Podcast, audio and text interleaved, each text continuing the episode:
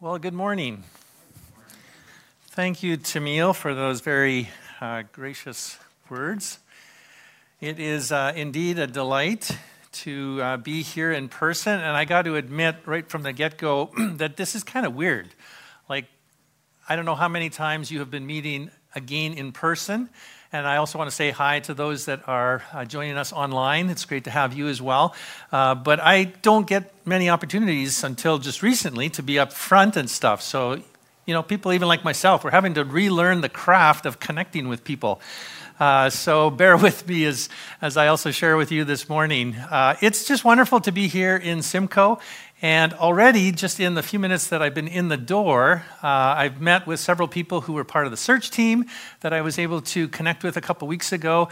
I discovered that Eric here uh, has connections with Ryan Yancey, who's a recent addition to our Ontario team. I don't know if you know, Eric used to live up in Zurich area uh, and his family, and so there's some interesting connections. And then I discovered that there's some I think it's Betty, Betty Clausen, who has connections with my parents uh, from years ago. And so Betty would, if she remembers that era, and if I was around, which I think I was just barely, I was one of these little characters that was causing probably lots of grief.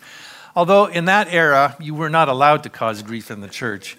Uh, there were ways of dealing with children appropriately, or so we thought. Um, anyways, it's great to be here to have the privilege uh, of connecting. I also should mention um, I do have ongoing connections with Jeff McLeod. Am I allowed to say that name in this place? Are you still okay with that guy? Uh, Jeff is our board chair, and I just have the privilege on a pretty regular basis of connecting with him. Uh, certainly with Tamil ongoingly now as well. You are blessed to have had and to still have such amazing leaders here in this place.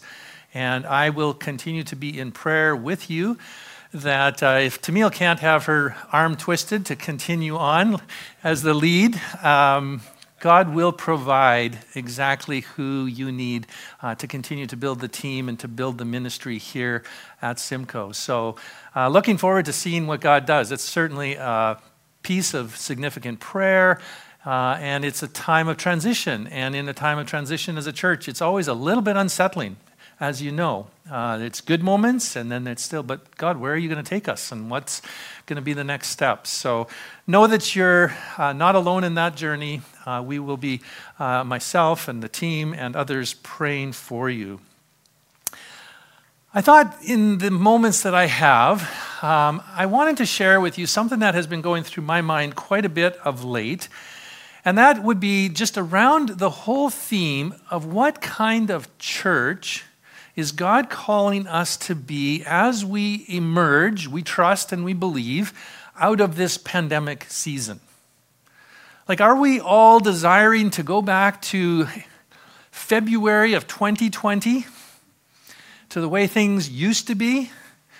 Or can we imagine or begin to reimagine and begin to press into what kind of a people, what kind of a church might God actually be calling us to be about?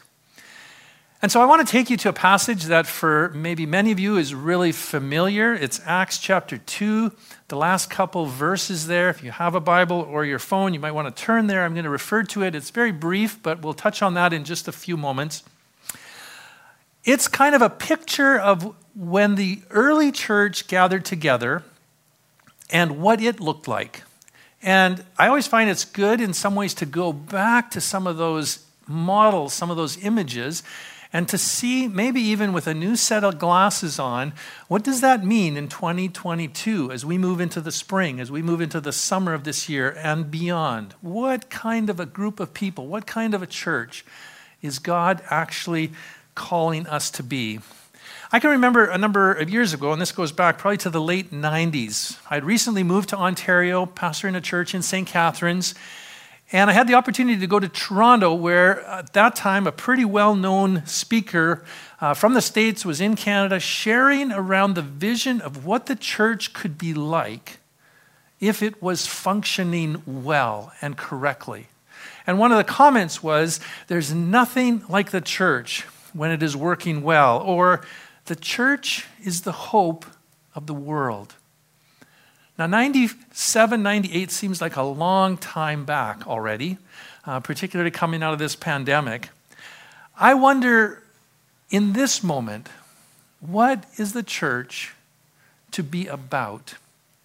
And just before I go there, I want to again remind us, and you don't need to be reminded of the moment that we're in, but I want to give you an image or a, a story, so to speak, of the experience that we have all just been walking through. This pandemic is unprecedented in all of our lives, and we have all been impacted, and we are all continually being impacted. I have a daughter at home right now who is determining in the next couple of hours of whether she'll jump on the plane and go to Vancouver, where she's a student at UBC, or whether her roommate, the test that she's taking this morning says that she has COVID, and therefore my daughter will stay with us yet another week, uh, which we're delighted to have her do. But it's just another reality of the challenge that we find ourselves in in this moment. Back a year and a bit ago, my dad was one of the first people in his seniors complex who passed away because of COVID. We've all been deeply impacted. In about April of 20, a poem came out that really gripped my heart. And then I discovered that the author of this poem was a, na- a lady by the name of Sarah Bournes, who similar to myself, had walked through an Arrow leadership. You may not know what Arrow leadership is, uh, but it's a fantastic leadership program that I had the privilege of taking a couple years ago. Sarah is also a graduate, and just before the pandemic started, she had moved to New York City. And she witnessed, and if you recall, two years ago, New York City was the epicenter of stuff, and it was not pretty as the pandemic really ravaged that city. And she wrote this poem that I thought I would read because it just kind of puts this moment into perspective. It's entitled, We've All Been Exposed. Maybe you've seen it, it went around for some time online.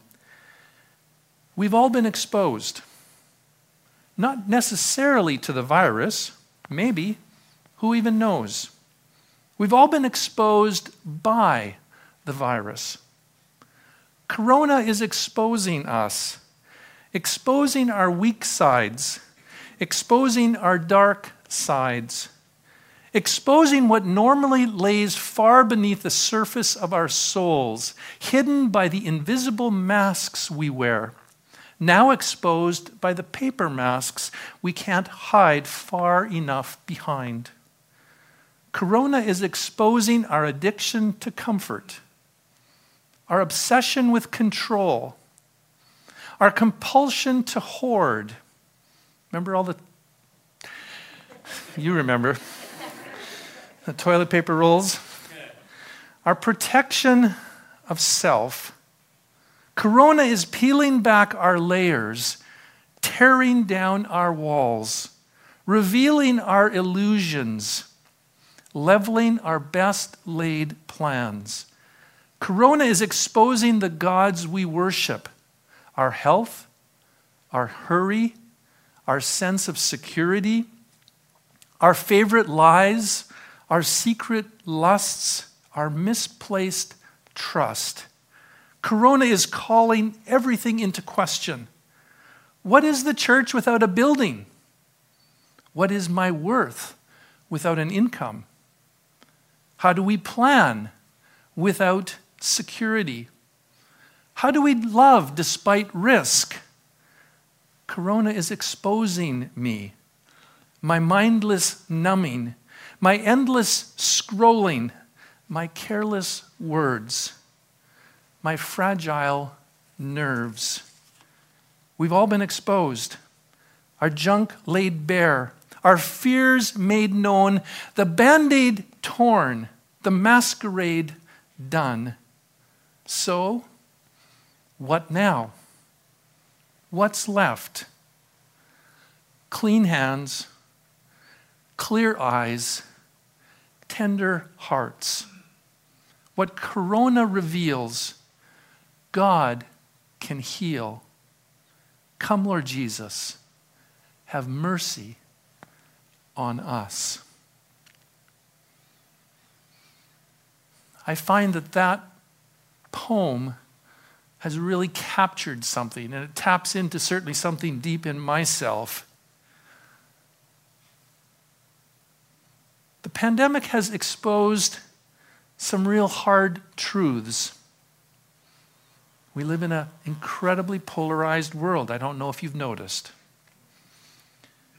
During these last two years, we've discovered some of the really deep racial divisions in our world, the political divisions, the divide between those with privilege and power and those with less. And so, in this moment that we find ourselves, and we could get kind of overwhelmed and feel the weight and the almost gloominess of that, but in this moment, I'd like us to reconsider the place of the church.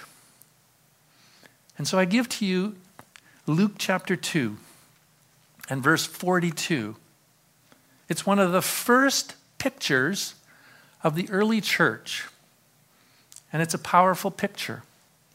There it says the, dis- the disciples devoted themselves to the apostles' teaching, to fellowship, to the breaking of bread, and to prayer. Everyone was filled with awe at the many signs and wonders performed by the apostles. All the believers were together and had everything in common. They sold their property and possessions to give to anyone who had need. And every day they continued to meet together in the temple courts. They broke bread in their homes and ate together with glad and sincere hearts, praising God and enjoying the favor of all the people. And the Lord added to their number daily those who were being saved. Now, when I think of that particular image of the church, one of the questions that goes through my mind is Is that the image that the church is always supposed to be? Or was that just one moment in time that can sort of never be replicated? Is it normative? Or is it for all time? Well, rem- remember with me the context. What has just happened before this picture of the church? You see, it was just a few months earlier that Jesus had been crucified. That band of followers that said to him, We're going to go to the death for you, had all fled, run for cover, and were hiding. And then he rose from the dead. And they saw him. They witnessed him. It says over 500 people, for a matter of about 40 days, heard of Jesus' presence again. They saw him, and it says that Jesus taught them about the kingdom of God. And then, surprisingly to all of them, he ascended and left and said, I will send the Holy Spirit to be upon all of you. And Pentecost Sunday had happened. And the Spirit fell on all those people as they were gathered, as they were worshiping in the, in the temple. And it was a windy day like today. It says that the Spirit came in wind and in tongues of fire. And people began to speak in languages that they didn't normally speak in. And Peter had this powerful message and it says that 300 people turned to say yes to following Jesus and they were baptized.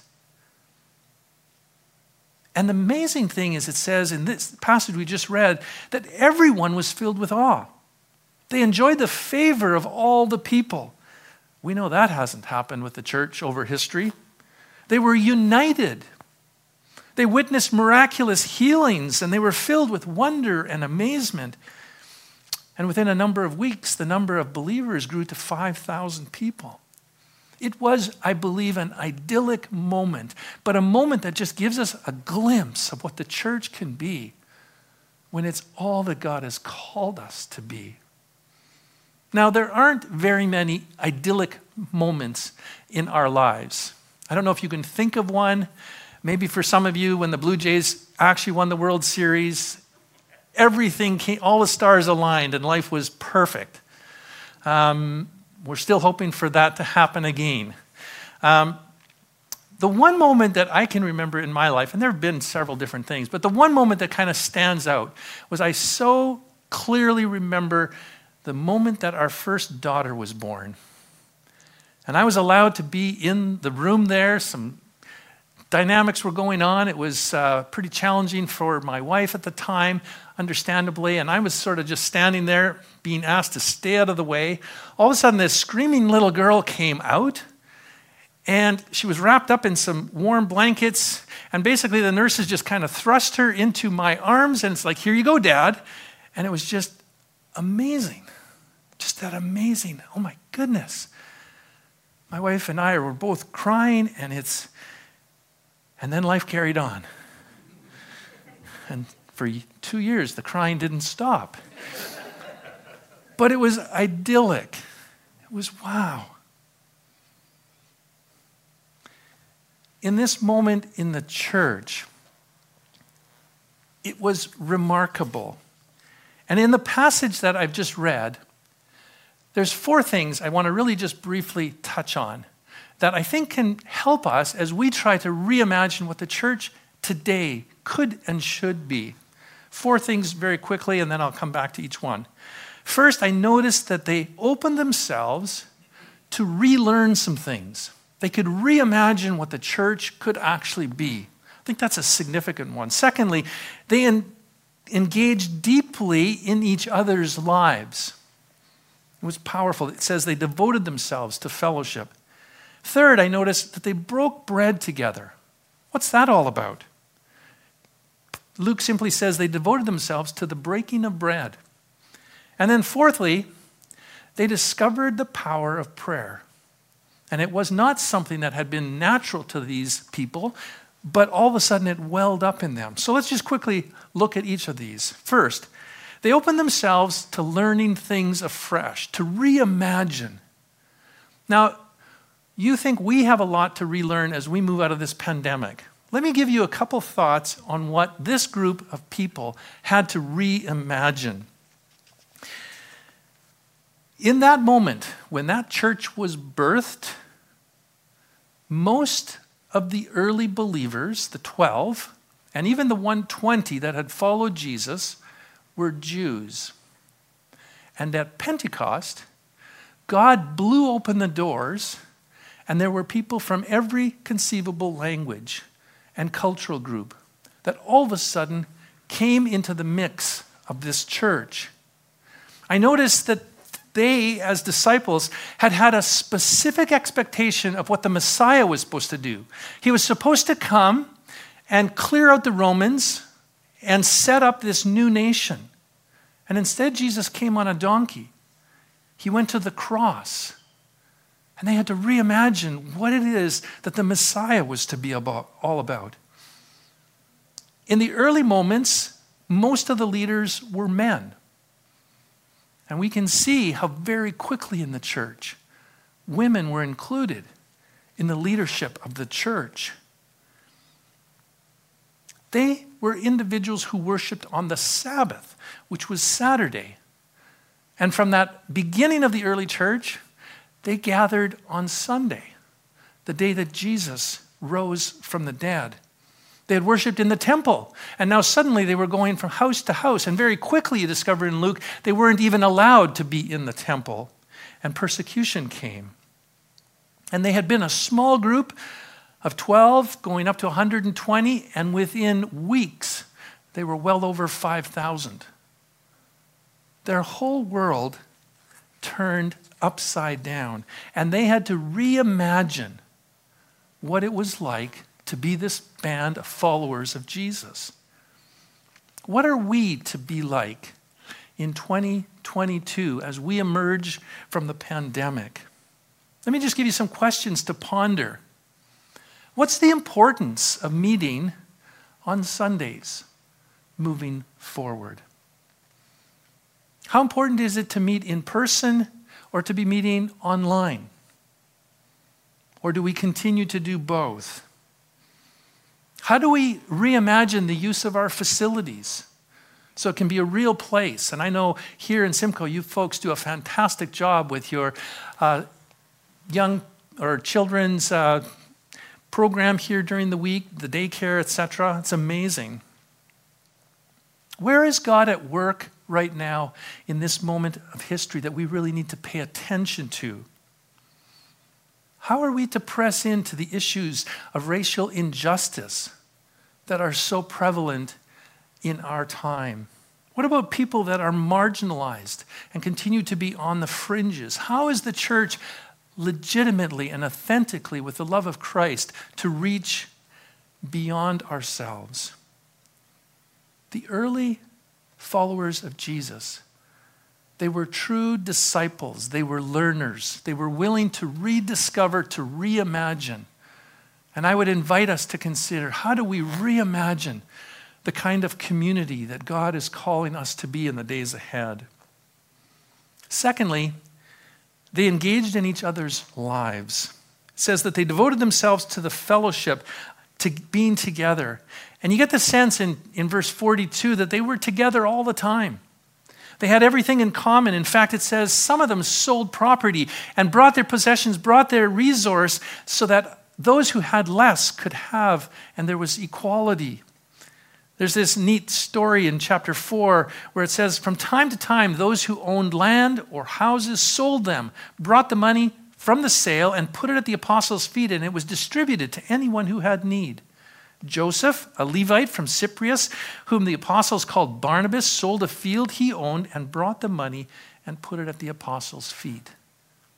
I've been quite surprised as I look across our province at how many churches through the pandemic have opened food banks.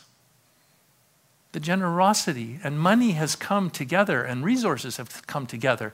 And it's just one example, one illustration of churches that are trying to be present in their communities.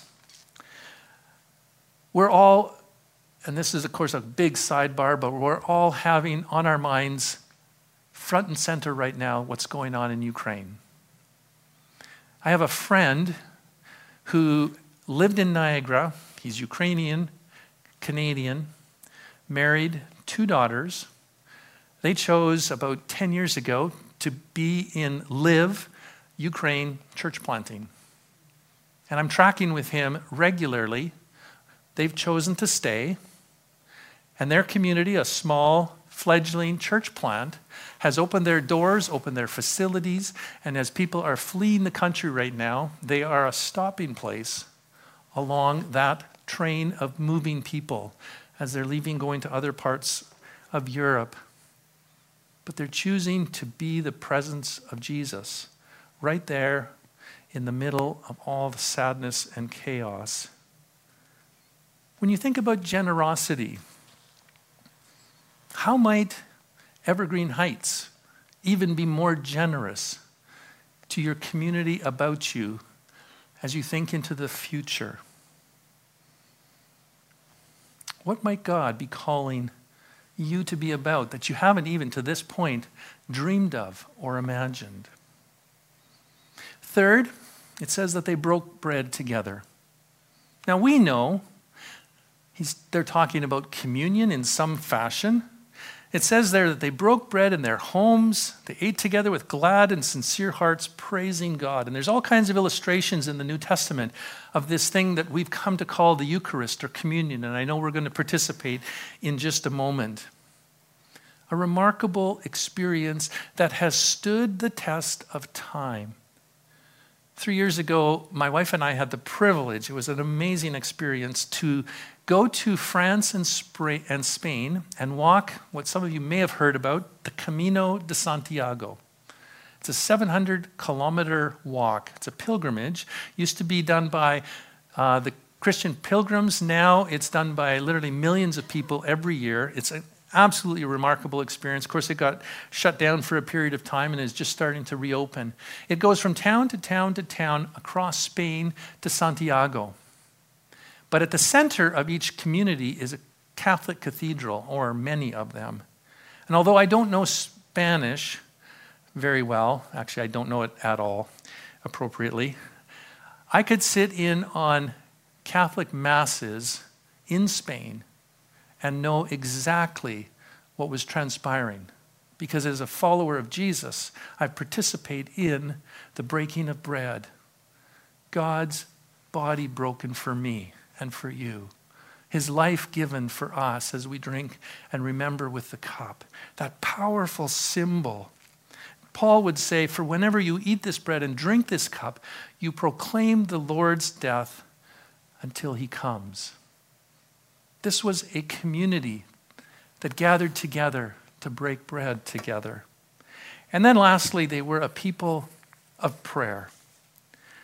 Now, as good Jewish leaders, I'm sure they knew how to pray before they encountered Jesus. But when they were with Jesus, they had said, Jesus, teach us to pray because we don't seem to know how to pray like you seem to. And so he had taught them. And we have some of those teachings where Jesus had said, okay, so when you pray, this is what you would say Our Father in heaven, hallowed be your name. Your kingdom come your will be done on earth as it is in heaven. And you know where that, how that continues.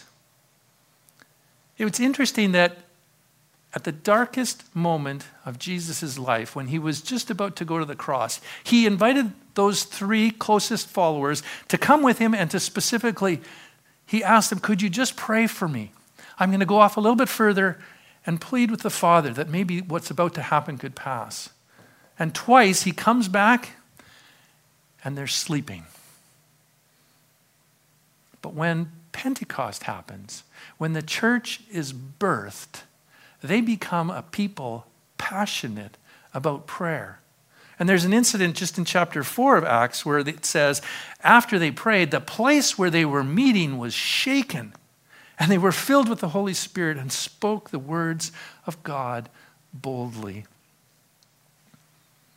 How can we reimagine prayer as we move into the future? I'm personally becoming more and more convinced that it's not so much what we do. In fact, it's never been about what we do, but it's the power of God at work in and through us. And He invites us to pray Father, your kingdom come, your will be done on earth as it is in heaven.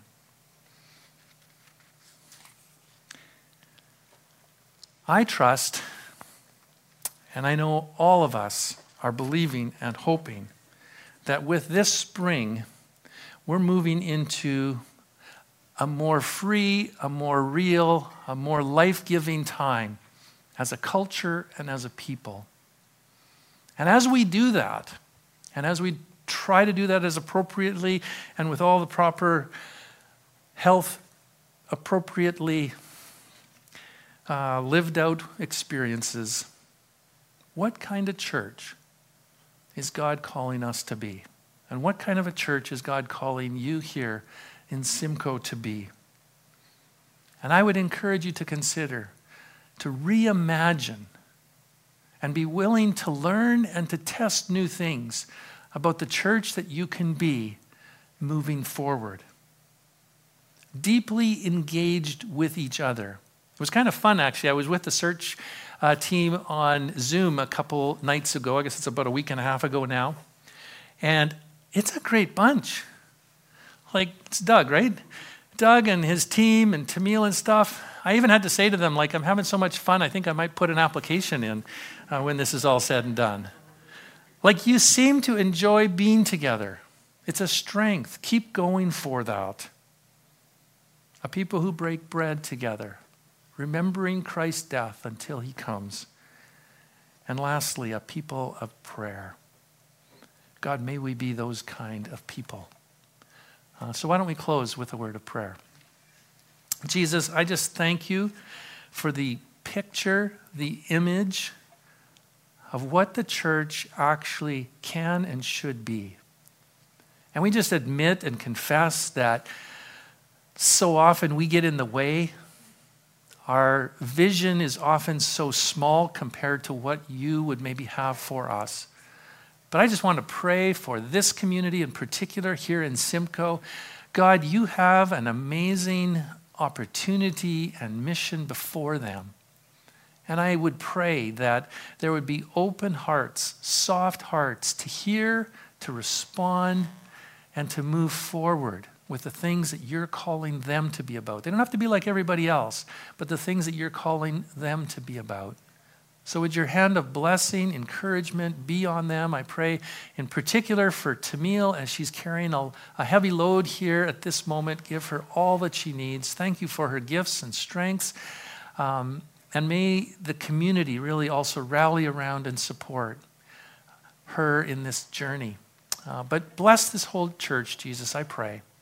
I thank you that we can do this together. May your encouragement and hope fall upon each of these dear folks, I pray, Jesus. Amen. Amen. Hey, it's been a privilege to be with all of you.